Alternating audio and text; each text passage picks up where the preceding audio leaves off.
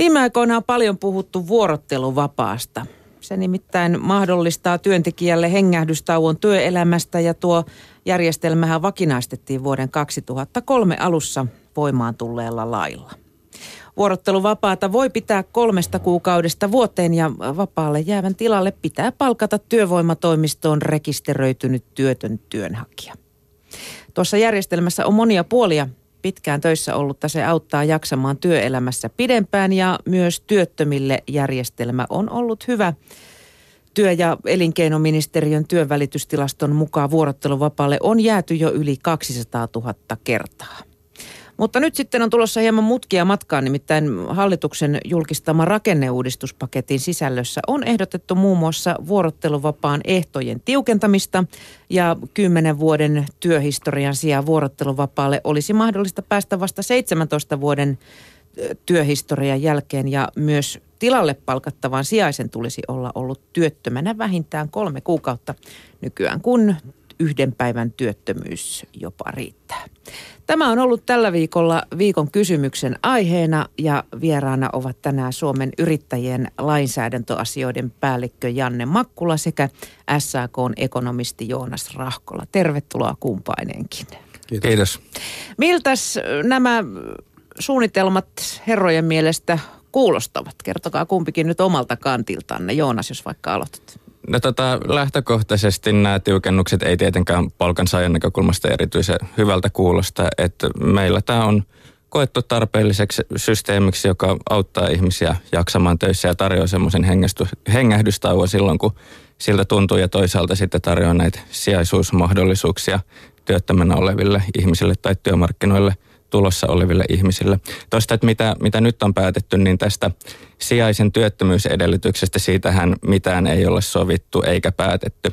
Et meillä syksyn aikana tässä neuvoteltiin valtio- ja työmarkkinajärjestöjen kesken ja näistä muista, muista tota, tiukennuksista saavutettiin lopulta yksimielisyys. Hallituk- hallituksen päätöksiinhän tämä sinänsä siis perustuu, että näitä heikennyksiä tulee, mutta tästä kolmen kuukauden työttömyysedellytyksestä, mistä on ollut puhetta, niin siitä siitä meillä ei ole yksimielisyyttä tai itse asiassa tähän yksimieliseen työryhmän ehdotukseen ei tätä, tätä työttömyysedellytyksen tiukentamista sisältynyt.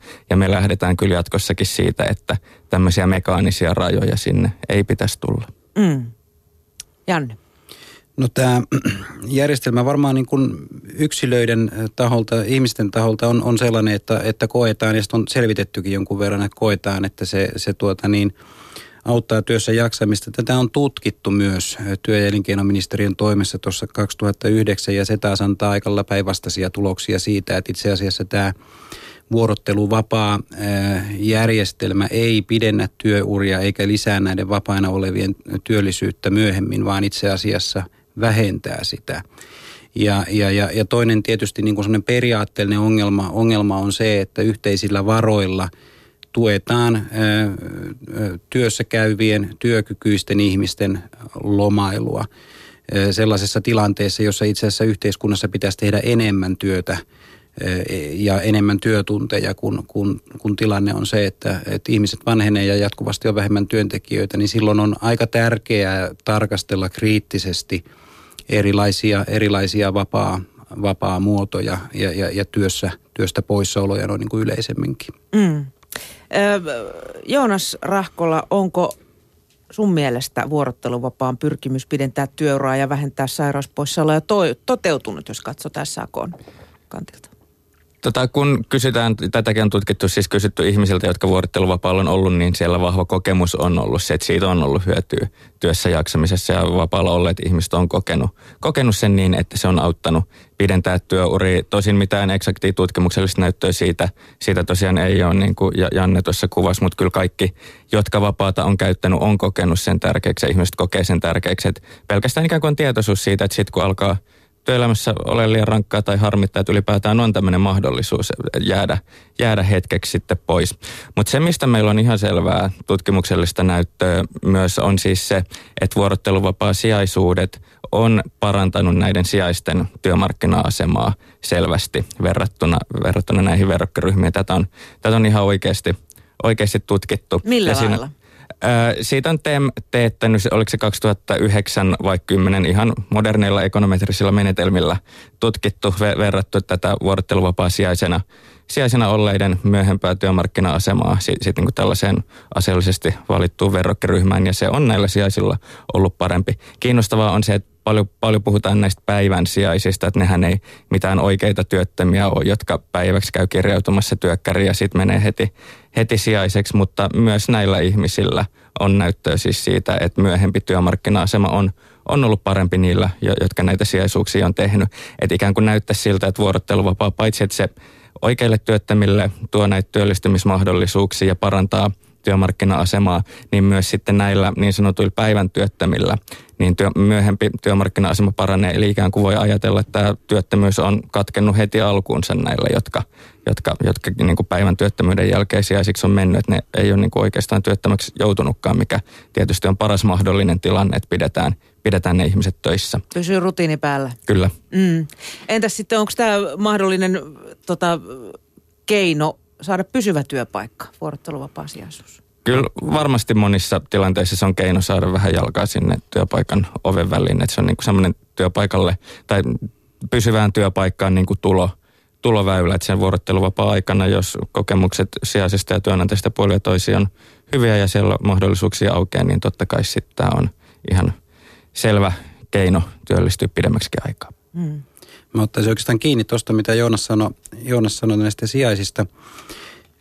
Se on juuri tämä tutkimus 2009, joka työ- ja elinkeinoministeriössä on tehty tästä vuorotteluvapaan työllisyysvaikutuksesta. Ja sehän itse asiassa tarkoittaisi sitä, että jos ajatellaan näitä vuorotteluvapaalle jääneitä, niin heidän työuran pidentäminen tarkoittaa, pidentyminen tarkoittaisi silloin sitä, että heidän pitäisi olla työssä pidempään kuin he ovat pitäneet sen vuorotteluvapaan. Eli, eli tämähän ei ole toteutunut E- eli, eli käytännössä se tarkoittaa sitä, että heidän pitäisi jäädä siis myöhemmin eläkkeelle. Mutta varhaiseläkkeelle on jääty ihan samaan aikaan. Nä, näin juuri. Mm. Ja sitten mitä tulee näihin sijaisiin, niin tämä oli mielenkiintoista, koska, koska tässä samassa tutkimuksessa todella todettiin niin, että, että tuota, niin näille vuorottelusijaisille on ollut hyötyä noin kuin myöhemmän työllisyyden näkökulmasta. Heidän työllisyytensä on ollut parempi kuin sillä verrokkiryhmällä.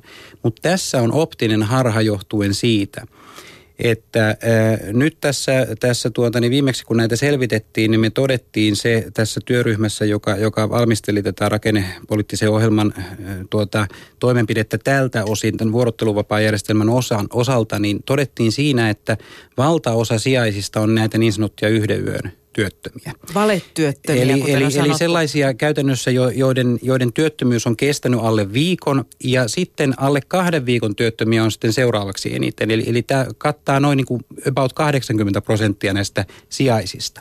Ja tässä kyseisessä tutkimuksessa oli rajattu kaikki alle kahden viikon työttömät tämän tutkimuksen ulkopuolelle. Eli ne positiiviset työllisyysvaikutukset näille sijaisille niin koskevat sellaisia sijaisia tässä tutkimuksessa, johon nyt on viitattu, jotka ovat olleet työttömänä enemmän kuin kaksi viikkoa. Eli tämä tutkimus ei kerro yhtään mitään siitä, mikä niiden sijaisten tilanne on, jotka tosiasiassa ovat näiden vuorotteluvapaalle jääneiden sijaisia. Ja tässä mielessä on varsin perusteltua se, että sitä sijaisuuden ja sijaisen työttömyyden kestoa edellytystä pidennetään, jolloin saadaan kohdistettua nimenomaan ne vaikutukset sitten sinne, jossa ne myöskin vaikuttavat jotain, jos kerran järjestelmä halutaan säilyttää. Minun mielestä paljon rehellisempää olisi, olisi todeta, koska, koska Tämä sijaisuuden pidentäminen, sijaisuusajan pidentäminen johtaa tietysti siihen, että, että, että niitä vuorotteluvapaita on vaikeampi, vaikeampi myöntää, koska on, on vaikeampi saada sellaista sijaista, joka, joka ehkä sitten sinne työpaikalle soveltuisi tai sitä työtä pystyisi tekemään. Ja, ja silloin se johtaa näiden vähenemiseen, niin rehellisempää olisi todeta, että tämä järjestelmä on nyt ehkä aikansa jo elänyt. Mm. Niin sijastahan ei ole pakko palkata juuri tämä vuorotteluvapaalle jäävän henkilön töihin, vaan voidaan palkata myös muihin tehtävään ehkä talon sisältä sitten joku siirtyy paikkaamaan tätä vapaalle jäävän henkilön duunia. Mutta tota niin, tuosta oli luettavissa se, että tämä alkuperäinen idea työttömän työllistämisestä ei ole toteutunut ja vuorotteluvapaata käytetään siis määräaikaisuuksien ketjutukseen. Mä en näkisi, että käytetään määräaikaisuuksien ketjutukseen. Että kyllä ne määräaika, ketjutetut määräaikaisuudet yleensä on muita kuin kuin vuorotteluvapaa-sijaisia. Et nimenomaan se ajatus siitä, että voidaan palkata organisaation myös johonkin muuhun tehtävään kuin just eksaktisti siihen vapaalle lähtevän sijaiseksi, niin sillä, sillä nimenomaan siinä on ajatuksena se, että voidaan ikään kuin laajemmasta joukosta sit valita se sijainen, kun ei tarvi just siihen yhtä ajatella, että jos joku erityisasiantuntija vaikka lähtee lähtee vuorotteluvapaalle, niin eihän sellaiseen ei helposti mitään löydy kolmen si- sijaista siihen löydy, e- eli, eli laajennetaan sitä joukkoa, josta, josta tämä sijainen, sijainen voi, voidaan ottaa. Et, et siinä mielessä tällainen vuorotteluvapaa sijaisuus, en, en, en, en mä näkisi, niin kuin, että jos työnantaja haluaa käyttää tai, tai siis ketjuttaa määräaikaisuuksia, että se tekisi sen sillä tavalla, että se tökkäisi toiset tyypit vuorotteluvapaalle ja sitten huvikseen palkkaisi sit sinne niin kuin läjän, läjän sijaisiin ketjuihin. Että kyllä, kyllä se, jos työnantaja niin haluaisi tehdä, mikä siis on laitonta useimmiten, niin si- siihen löytyy myös helpommat keinot. Mm.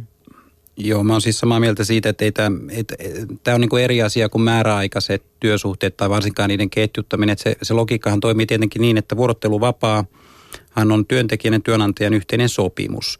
Ja siihen sitten on palkattava sijainen, joka luonnollisesti tietysti on määräaikainen sen ajan, kun tämä työn, varsinainen työn, työntekijä on, on sillä vuorotteluvapaalla, että siihen ei niin kuin liity millään tavalla minkäänlainen ketjuttamisajatus, vaan se järjestelmä toimii sillä tavalla, että, että siihen sitten otetaan, otetaan sijainen, joka toki on määräaikainen – mutta että sitä voi tietysti miettiä, että mikä Jos talossa logiikka... on paljon määräaikaisia, niin siitä on luonnollista sitten. Niin varmaan sitten tapahtuu sillä tavalla isommissa yrityksissä ja isommissa, tämähän on julkisen sektorin, julkisella sektorilla eniten näitä, näitä vuorotteluvapaita käytetään, mutta varmaan sitten tapahtuu nimenomaan niin, että sitten ehkä määräaikaisessa työssä oleva henkilö käy ilmoittautumassa NS-työkkäriin ja, mm. ja, ja on, on tämä yhden yön työtön ja kyllähän tällainen järjestelmä on niin kuin peruslähtökohdiltaan jo aika ongelmallinen, että et, et, että kyllä sitä varsin kriittisesti pitäisi tarkastella.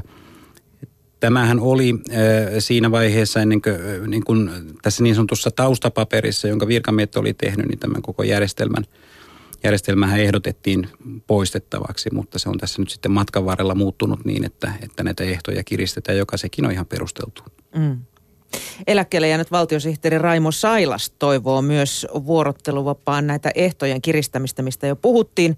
Hän sanoi, että vuorotteluvapaan alkuperäinen tarkoitus ei ole toteutunut. Sitä ei tarkoitettu karrikoiden sanoen hyvässä asemassa olevien toimihenkilö naisten lomaksi, josta toiset veronmaksajat maksavat osan.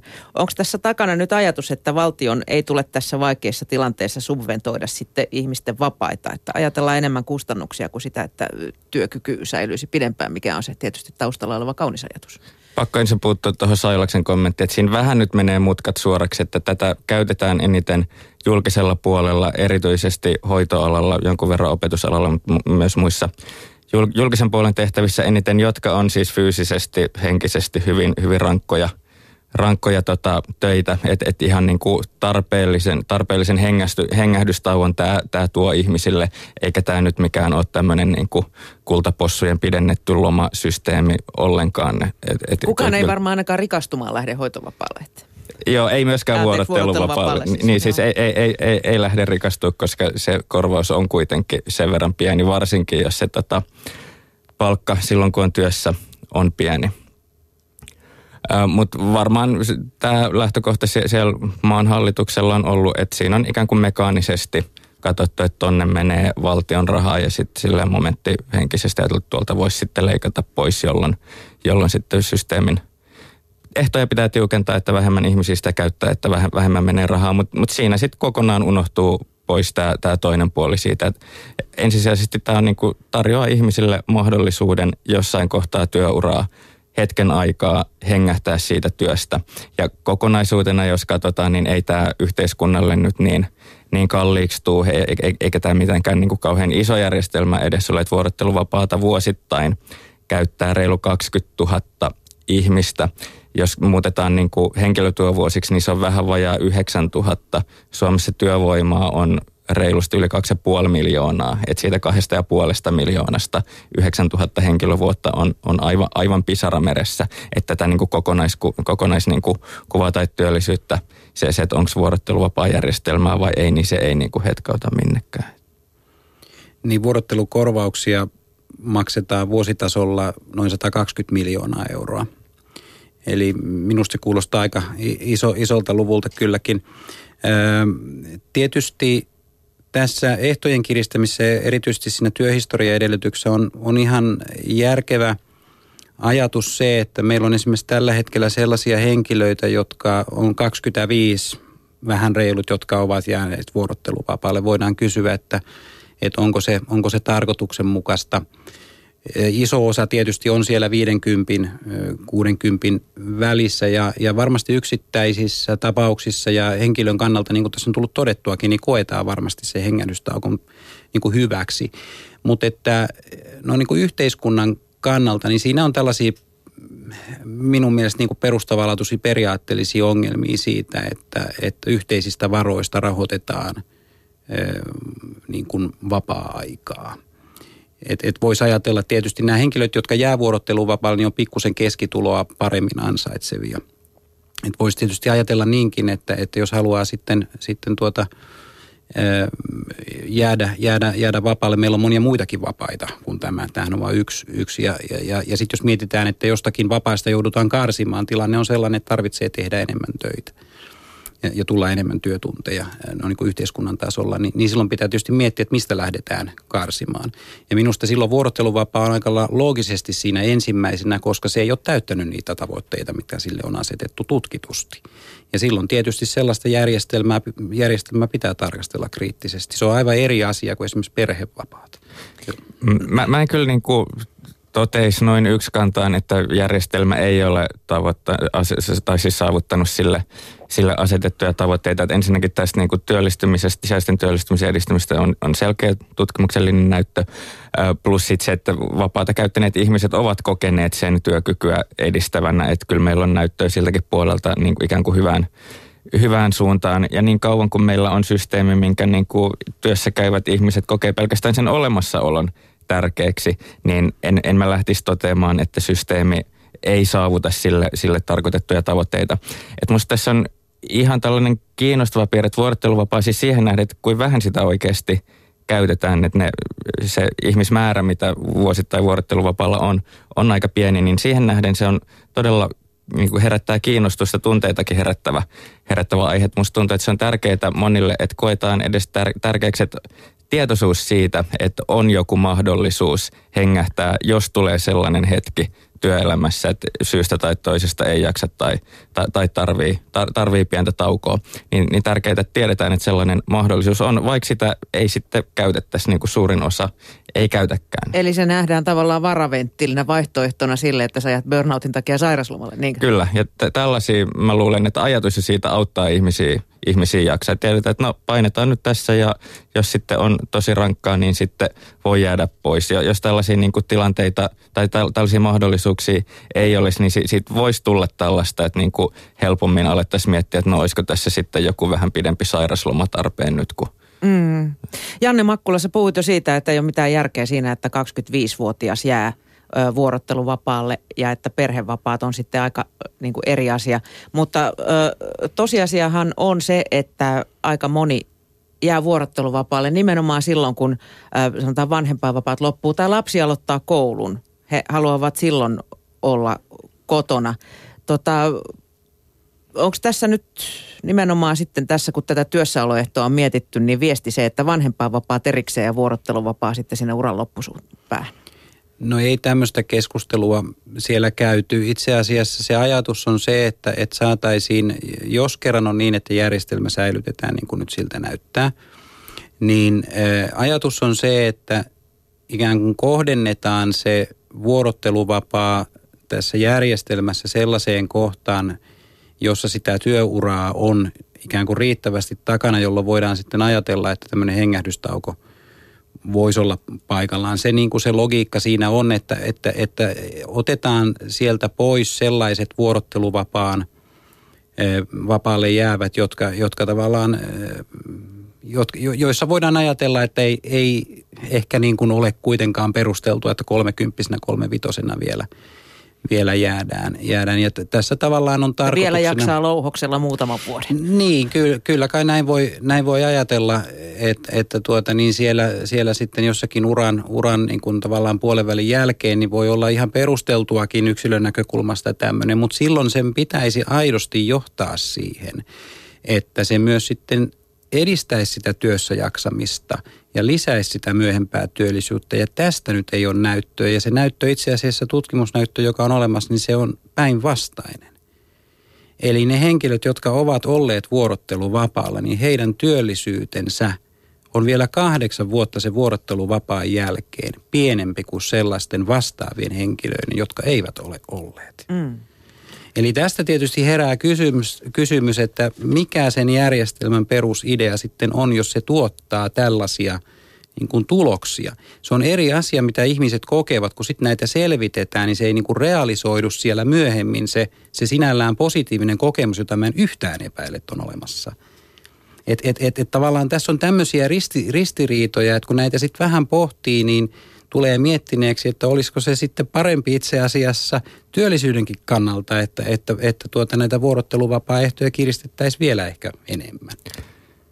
Tämä, että nämä vuorotteluvapaalla olleet, erityisesti vähän vanhemmat ihmiset, että siellä, siellä tota, sitten myöhempi työllisyys on, on tosiaan alhaisempaa kuin näissä verrokkiryhmissä, niin se todennäköisesti johtuu siitä, että se heijastelee sitä, että nämä, nämä henkilöt on sellaisia, joilla, joilla muutenkin – on erilaista kremppaa tai osaamisessa on jotain puutteita, että sinne työmarkkinoille kiinnittyminen on, on vaikeampaa, jolloin sitten työttömyysjaksot on pidempi ja toisaalta kun on kaikenlaista pientä sairautta, jaksamisongelmaa, sitten siellä on sairaslomaa ja tällaista, mikä sitten niinku alentaa sitä työllisyyttä. Eli, eli just niinku se, se porukka, jolla näitä niinku eri, erinäistä ongelmaa on, niin käyttää tätä systeemiä, mikä on niinku aivan aivan selvä asia, että jos on jaksamisen kanssa ongelmaa, sairaslomaa ja muuta, niin sitten vuorotteluvapaa on – on usein niin kuin helpompi ja inhimillisesti paljon niin kuin parempi tapa olla poissa töistä kuin nämä muut, muut systeemit. Mutta tähän perhevapaa-juttuun, mikä, mikä tuli esiin, niin tosiaan ei ole erikseen sellaista keskustelua käyty, että ei saisi tai on huono, että käytetään vuorotteluvapaita vapaita tota, niin kuin silloin, siinä tilanteessa, kun lapset on pieniä tai, tai menossa kouluun. Totta kai, jos tuntuu siltä, että silloin on tarvetta jäädä pois töistä, ja tämä, tämä suo, suo tietysti siihenkin mahdollisuudet. Mutta meillähän kuitenkin perusajatus on se, että nämä perhevapaat, niin niitä varten on omat, omat järjestelmänsä, että vanhempainvapaa ja sitten hoitovapaa sen jälkeen, johon itse asiassa ensi vuoden alussa on tulossa vielä vähän uusia systeemejä, kun otetaan tämä niin sanottu joustava hoitoraha käyttöön, mikä helpottaa tällaista niin kuin osa-aikaista työntekoa ja lastenhoidon sen, se, sen yhdistämistä.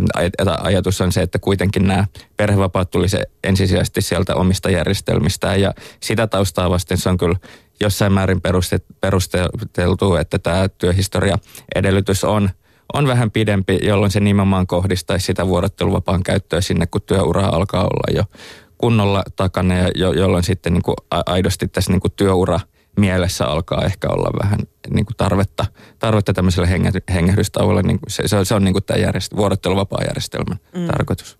Eräs kuuntelija näkee tämän myös tasa-arvo-ongelmana. Nimittäin hän kirjoittaa, että vuorotteluvapaiden käyttäjistä 71 prosenttia on naisia. Ja koska valtio tukee vuorottelijoita, siitä syntyy tasa-arvo-ongelma miesten kannalta. Mä, mä en tätä ehkä näkisi kuitenkaan no, niin kuin yhteiskunnan merkittävimpänä tuota tasa-arvo, tasa-arvo-ongelmana. Että e- ehkä jos näitä, näissä naisten to, töistä poissaoloista jotain niin kuin tasa-arvo-ongelmaa halutaan nähdä, niin kyllä se sieltä perhevapaista sitten tulee just yli 90 prosenttia naiset käyttää, mitkä tulee niin kuin työuran kannalta siinä kaikkein kriittisimmässä vaiheessa. Miehet paukkaa sitten urakehityksessä ohi, mikä näkyy sitten koko koko työuran ajan muun muassa silleen, että naisten euro on 80 senttiä, mikä osittain johtuu tästä veikkaisen vuorotteluvapaan vaikutus tähän tasa-arvoasiaan on kuitenkin aika pieni. Se, että vuorottele, et, tai, tai vuorottelijoista noin iso osa naisia, lu, luulisin, että johtuu siitä, että tätä kuitenkin käytetään julkisella sektorilla enemmän, jossa, jossa tota naisten osuus työssä käyvistä on isompi. Mm, äitiyslomista käsittääkseni noin 100 prosenttia käyttää naiset. Se, sekin vielä. Toistaiseksi ainakin.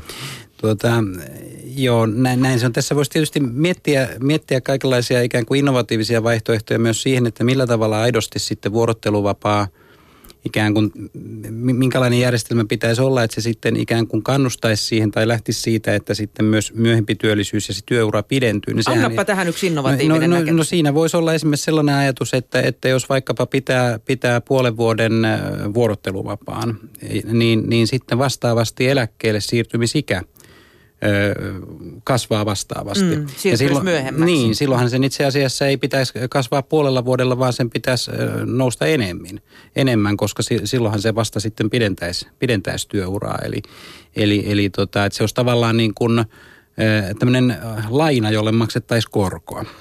No tähän jyrähtää SAK, eikö totta? Joo, vä- vähän joutuu jyrähtää, että en, en mä näkisi, että ei vuorotteluvapaan ajatus voi olla se, että siinä ikään kuin ennakoiden käytetään vanhuuseläkettä jo, jo, jotain, jotain määriä. Jolle maksetaan mä, vielä korkoa. Niin, ky, kyllä, kyllä, mä, niin, kyllä, kyllä mä pitäisin sen niin eläkejärjestelmän ihan omanaan. Äh, Mutta siinä mielessä siis, että vuorotteluvapaa, kun se tarkoitus on nimenomaan tukea työssä jaksamista, niin silloin tietysti on ihan niin kuin järkevää perusteltua se, että vuorotteluvapaalta sitten palataan töihin. Et nykyisillä säännöillähän on mahdollista se, että pidetään vuorotteluvapaa just ennen kuin jäädään niin eläkkeelle. Mitä, että käytetään ikään kuin varhaiseläkkeenä, mitä mitä jonkun verran tehdään, hyvin vähän, mutta mut kuitenkin jonkun verran. Siksi itse asiassa toi työryhmäkin ehdotti yksimielisesti, että vuorotteluvapaalle voisi tulla tämmöinen yläikäraja.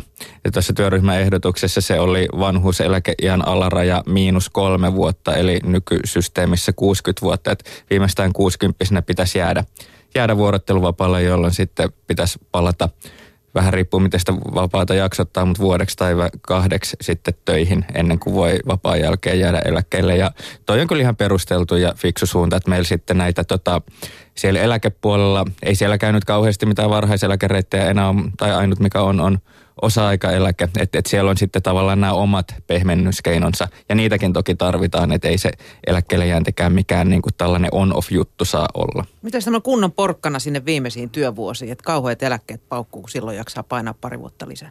Meillä on tämä mm. superkarttuma mm. jo nyt. Et. Ei se kyllä vielä kauhean superilta kuulosta. Et tiedä sitten houkutteleeko se niin kauheasti. Mutta tota, niin kuin jo puhuttiin tuossa, niin ää, eniten vuorottelusopimuksia tehdään opetus, hoiva ja palvelualoilla. Niin tota, uhkaisiko sitten tämä työttömyysajan, jos nyt ajatellaan, että sitä nostetaan sitä, että kauanko ihmisen pitää olla työttömänä ennen kuin hän pääsee sitten vuorotteluvapaan sijaiseksi, niin uhkaako se koko järjestelmää? En mä ainakaan sillä tavalla näe, että se uhkaa koko järjestelmää. Siis jos ajateltaisiin sellainen ajatusleikki, että tätä vuorotteluvapaa-järjestelmää ei olisi ollenkaan, mm. niin ei kai me silloinkaan voitaisiin puhua siitä, että, että tuota, niin meidän hoiva-ala tai opetusala olisi jotenkin niin kuin kauhean uhattuna sen takia, että tämmöistä järjestelmää ei olisi. Että, että, että en, en, en mä sitä noin, noin näe varmasti se johtaa siihen, että, että vuorotteluvapaiden käyttö vähenee, mikä nyt itse asiassa tässä hallituksen ja, ja tämän työryhmänkin perusidea on. Miksi niitä kiristetään, että, että sitä käytetään sitten vähemmän ja saadaan lisää henkilötyövuosia. Mutta en, en mä sitä noin näe, että se jollain tavalla nyt näitä perusjärjestelmiä uhkaa. Sen takia, miksi palkansaajapuolella hyvin kriittisesti tai, tai niin kuin vastustetaan aika tiukasti tällaisia mekaanisia työttömyysrajoja, eli just tätä kolme kuukautta näille sijaisille, on se, että se tosiasiallisesti kyllä aika radikaalisti vähentäisi mahdollisuuksia käyttää tätä vapaata, varsinkin tuolla julkisen puolen aloilla terveydenhuoltoala nyt erityisesti, että ei siellä kovin helposti nyt kolme kuukautta työttömänä olleita ihmisiä – varsinkaan niin kuin suuremmissa kaupungeissa sijaisiksi sitten löydettäisiin. kun sijaisia ei, ei organisaatioihin löydettäisi, niin se tarkoittaa sitten sitä, että ihmiset ei myöskään näille vapaille voisi jäädä. Et, et sen takia, se, se on osa syy, miksi, miksi nyt tämä ajatus tästä, tästä työttömyysedellytyksen pidentämisestä on tullut, että koska se tosiasiallisesti rajoittaisi paljon tämän, tämän niin kuin systeemin käyttöä. Mm. Miten se tulisi sitten vaikuttamaan työnantajahalukkuuteen päästää henkilövuorotteluvapaalle?